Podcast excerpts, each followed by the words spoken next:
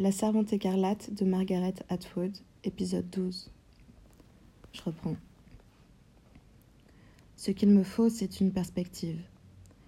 L'illusion de profondeur créée par un cadre, la disposition des formes sur une surface plane. La perspective est nécessaire, autrement il n'y a que deux dimensions. Autrement l'on vit le visage écrasé contre un mur, tout n'est qu'un énorme premier plan, de détails, gros plans, poils, la texture du drap de lit, les molécules du visage, sa propre peau comme une carte, un diagramme de futilité, quadrillé de routes minuscules qui ne mènent nulle part. Autrement, l'on vit dans l'instant, et ce n'est pas là que j'ai envie d'être. Mais c'est là où je suis, impossible d'y échapper. Le temps est un piège, je suis prise dedans. Je dois oublier mon nom secret et tout ce qui était avant. Je m'appelle maintenant De Fred, et c'est ici que je vis. Vivre dans le présent, en profiter au maximum, c'est tout ce que nous avons, il est temps de faire le point. J'ai 33 ans, j'ai les cheveux bruns. Je mesure 1m68 sans chaussures. J'ai du mal à me rappeler de quoi j'avais l'air. J'ai des ovaires viables, il me reste encore une chance. Mais quelque chose a changé maintenant, ce soir. La situation s'est modifiée. Je peux demander quelque chose, peut-être pas grand-chose, mais quelque chose. Les hommes sont des machines à copuler, disait Tante Lydia, et pas grand-chose de plus. Ils ne veulent qu'une chose, vous devez apprendre à les manipuler pour votre propre bien. À les mener par les bouts du nez, c'est une métaphore. C'est la voie de la nature. C'est le dessein de Dieu, il en est ainsi. Tante Lydia ne disait pas vraiment cela, mais c'était implicite dans tous ses propos. Cela planait au-dessus de sa tête comme les devises en lettres d'or au-dessus des seins du, du haut Moyen Âge. Comme eux, elle était anguleuse et décharnée. Mais comment introduire là-dedans le commandant? Tel qu'il existe dans son bureau, avec ses jeux de mots et son désir de quoi D'avoir une partenaire de jeu, d'être embrassé gentiment comme pour de vrai Je sais qu'il me faut le prendre au sérieux, ce désir.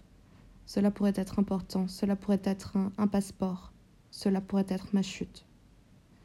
Il me faut en tenir compte et y réfléchir, mais quoi que je fasse, assis ici dans le noir avec les projecteurs qui illuminent le rectangle de ma fenêtre, de l'extérieur à travers les rideaux diaphanes comme, une robe de mariée, comme un ectoplasme, l'une de mes mains serrant l'autre, à me balancer légèrement d'avant en arrière, quoi que je fasse, cela a quelque chose d'hilarant.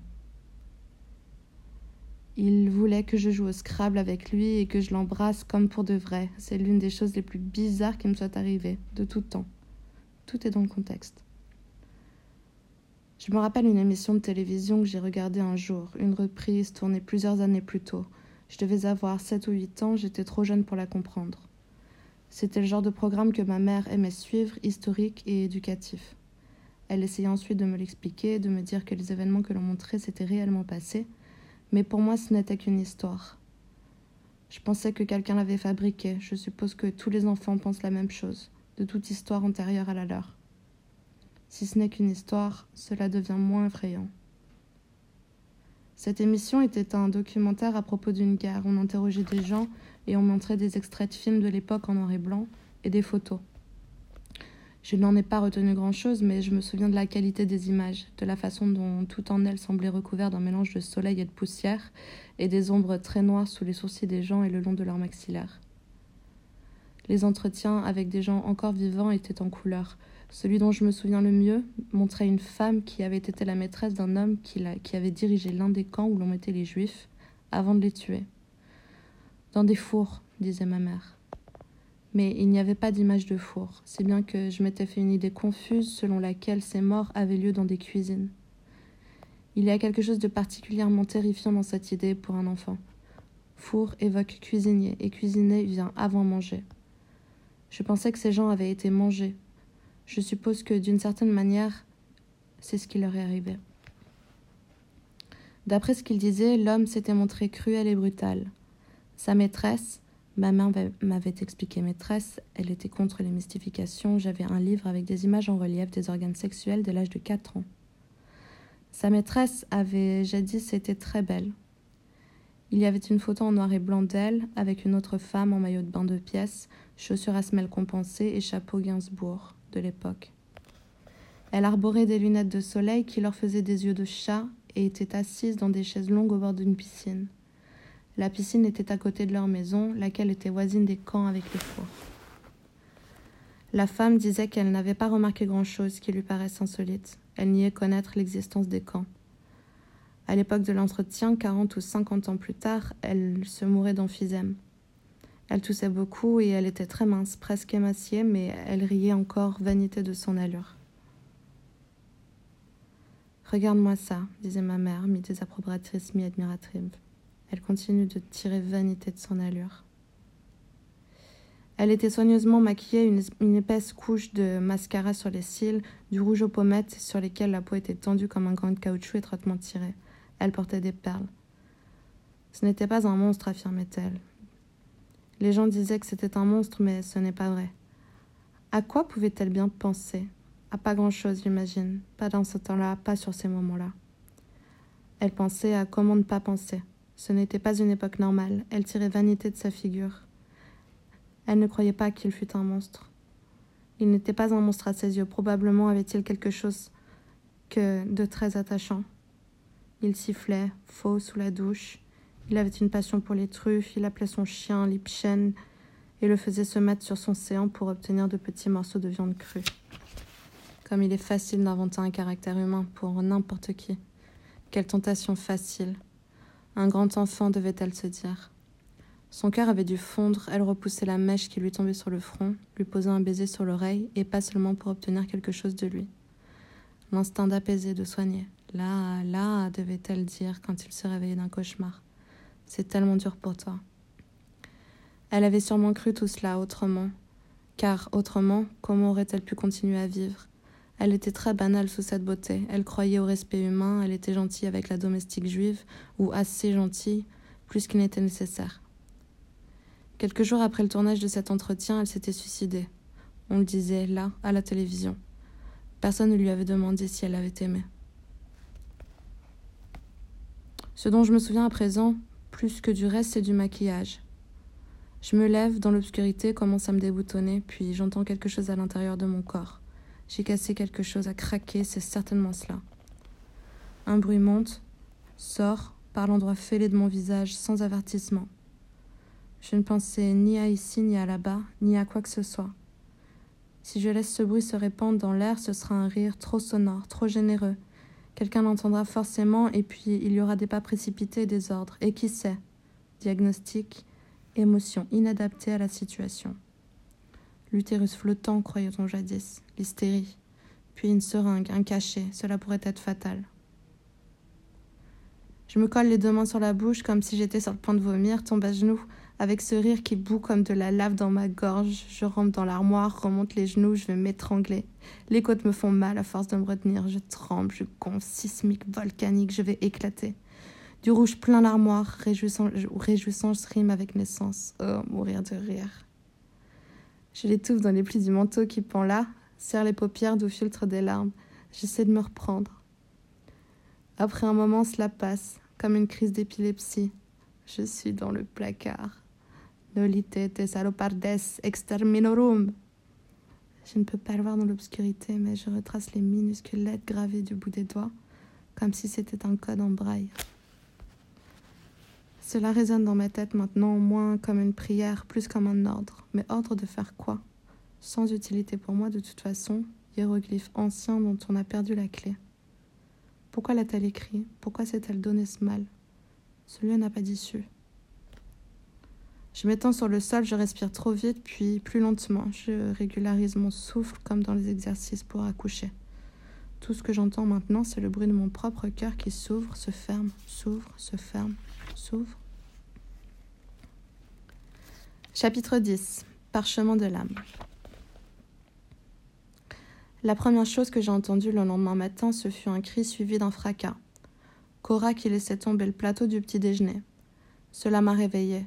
J'étais toujours à mi-corps dans l'armoire, la tête sur le manteau bouchonné. J'avais dû le tirer du cintre et m'endormir dessus. Pendant quelques instants, je ne pouvais pas me rappeler où j'étais. Cora était à genoux à côté de moi, je sentais sa main me toucher le dos. Elle a poussé un autre cri quand j'ai remué. J'ai dit Qu'est-ce qui ne va pas? J'ai roulé sur moi-même et me suis redressée. Oh a-t-elle fait J'ai pensé. Elle a pensé quoi? C'était comme. Les œufs s'étaient brisés par terre, il y avait du jus d'orange et des éclats de verre. Il faudra que j'en rapporte un autre, quel gaspillage.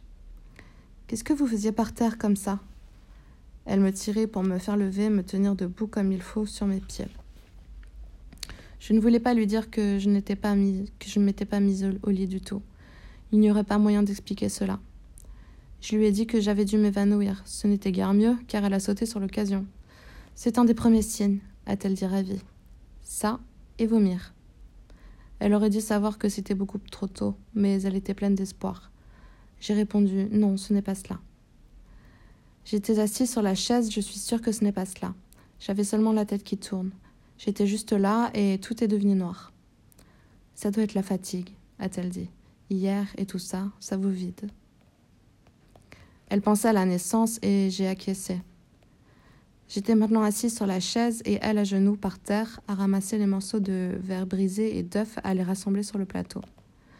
Elle a épongé une partie du jus d'orange avec la serviette en papier. Il va falloir que j'apporte un chiffon. Ils voudront savoir pourquoi encore des œufs, à moins que vous ne puissiez vous en passer. Elle a levé les yeux vers moi de biais, d'un air narquois, d'un air matois, et j'ai vu qu'il vaudrait mieux que nous puissions faire semblant l'une et l'autre que j'avais bien pris mon petit déjeuner. Si elle disait qu'elle m'avait trouvé étendue par terre, il y aurait trop de questions. Il lui faudrait de toute façon expliquer le verre cassé, mais cela mettrait Rita de mauvaise humeur de devoir préparer un deuxième petit déjeuner. Je m'en passerai, je n'ai pas tellement faim. C'était une bonne réponse, cela allait avec le vertige, mais je mangerai volontiers le pain grillé. Je ne voulais pas être entièrement privée de petit déjeuner mais il a été par terre. Ça m'est égal, je me suis mise à manger la tranche de pain grillé tandis qu'elle allait à la salle de bain et faisait disparaître dans les WC la poignée d'œufs qui ne pouvait être récupérée. Puis elle est revenue. Je dirais que j'ai laissé tomber le plateau en sortant, a-t-elle proposé. Cela m'a fait plaisir de l'avoir prête à mentir pour moi, même à propos d'une chose aussi minime, mais dans son propre intérêt. Cela créait un lien entre nous. Je lui ai souri, j'ai dit J'espère que personne ne vous a entendu. Ça m'a fait un choc, a-t-elle dit, debout sur le seuil de la porte, le plateau entre les mains. D'abord, j'ai cru que c'était juste vos vêtements, comme qui dirait. Puis, je me suis dit, qu'est-ce qu'ils font là, par terre? J'ai pensé que peut-être vous étiez sauvé. Eh bien, mais, mais c'était bien vous. J'ai dit, oui, en effet. Et c'était bien moi. Et elle est sortie avec le plateau, puis elle est revenue avec une serpillière pour le reste du jus d'orange. Et Rita, cet après-midi-là, a fait une observation revêche à propos de gens qui font tout tomber des mains. Trop de choses dans la tête, ils ne regardent pas où ils mettent les pieds, a-t-elle grogné. Et à partir de là, nous avons continué comme si rien, ne s'était passé. C'était en mai. Le printemps est maintenant dépassé, les tulipes ont eu leurs heures de gloire et se meurent. Elles laissent tomber leurs pétales un à un, comme des dents. Un jour, je suis tombée sur Serena Joy agenouillée sur un coussin dans le, jardin, sa canne posée dans l'arbre à côté d'elle. Elle était occupée à couper des gousses de graines avec un sécateur. Je l'ai observée à la dérober en passant avec mon panier d'oranges et de côtelettes d'agneau. Elle visait, positionnait les lames du sécateur, puis tranchait d'une secousse compulsive de ses mains. Était-ce l'arthrite qui la gagnait? Ou quelques guerres éclairs, un kamikaze lancé contre les organes génitaux tumescents des fleurs? Le corps fructifère. Couper les gousses de graines est censé amener le bulbe à emmagasiner, de l'énergie. Sainte Serena à genoux faisant pénitence. Je me divertis souvent ainsi par de petites plaisanteries méchantes et amères à son égard, mais pas longtemps. Cela ne se fait pas de s'attarder à observer Serena Joy par derrière. Ce que je convoitais, c'était le sécateur. Bon, puis nous avons eu les iris, dressés superbes et dignes sur leurs hautes tiges, comme du verre soufflé, comme de l'eau pastel momentanément gelée et éclaboussure de couleurs, bleu pâle, mauve pâle et les plus sombres, velours et pourpre, oreilles de chat noir au soleil, ombre indigo et les cœurs de Jeannette, de forme si féminine que c'est surprenant qu'on ne les ait pas arrachés depuis longtemps. Il y a quelque chose de subversif qui se dégage du jardin de Serena, l'impression que des choses enterrées remontent et éclatent, sans parole, à la lumière, comme pour montrer du doigt et dire tout ce qui est réduit au silence clamera pour être entendu, même en silence.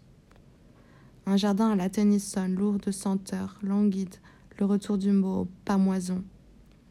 La lumière du soleil se répand sur lui, certes, mais la chaleur monte aussi des fleurs elles-mêmes. On la sent, c'est comme si l'on tenait la main à deux centimètres au-dessus d'un bras, d'une épaule.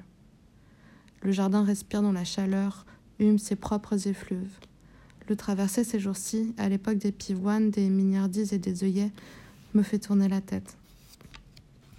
Le sol a revêtu son plus beau plumage et net guerre, avec ses murmures insinuants rendez-vous, dit-il, terrasse.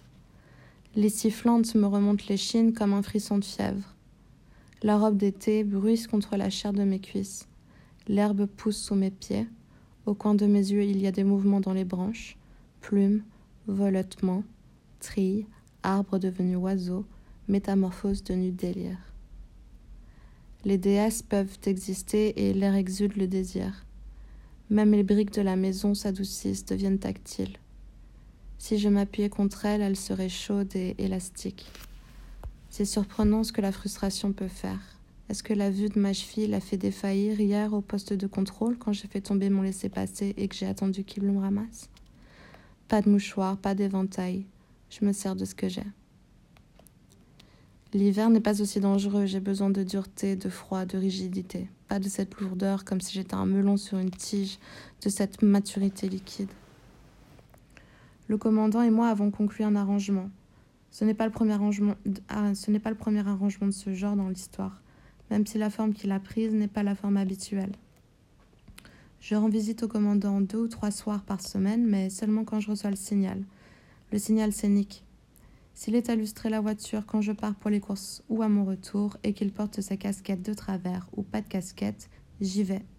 S'il n'est pas là ou qu'il porte sa casquette, sa casquette d'aplomb, je reste dans ma chambre comme d'habitude. Les soirs de cérémonie, bien sûr, rien de ceci ne s'applique. Le problème, c'est l'épouse, comme toujours. Après le dîner, elles se rendent dans leur chambre à coucher, d'où il n'est pas impossible qu'elles m'entendent lorsque je me faufile le long du couloir, même si je prends soin de ne faire aucun bruit. Ou elle reste au salon à tricoter ses éternelles écharpes pour les anges, à produire de plus en plus de mètres de bonhommes de laine tarabiscotés et inutiles.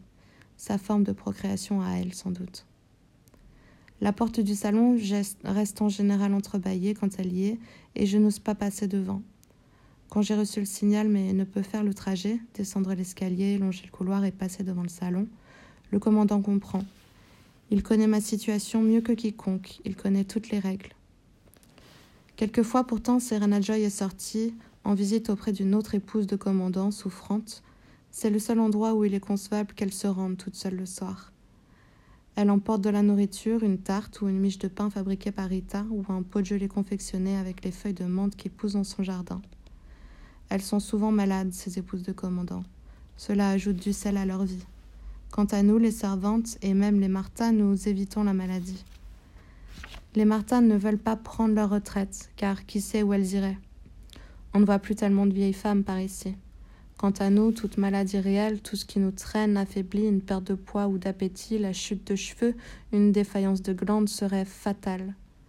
Je me rappelle Cora au début du printemps qui était là à tituber malgré la grippe, à se cramponner au chambranle des portes quand elle pensait que personne ne la voyait, à faire attention de ne pas tousser. Un petit rhume, disait-elle quand Serena lui posait la question. Serena elle-même s'accorde parfois quelques jours de congé au fond de son lit. Alors c'est elle qui reçoit les visites, les épouses qui froufroutent en montant l'escalier, cactantes et joyeuses. C'est à elle qu'elle apporte les gâteaux et les tartes, la gelée, les bouquets de fleurs et leur jardin.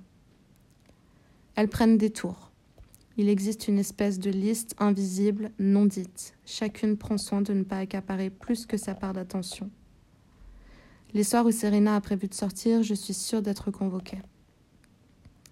La première fois, j'étais tout embrouillée.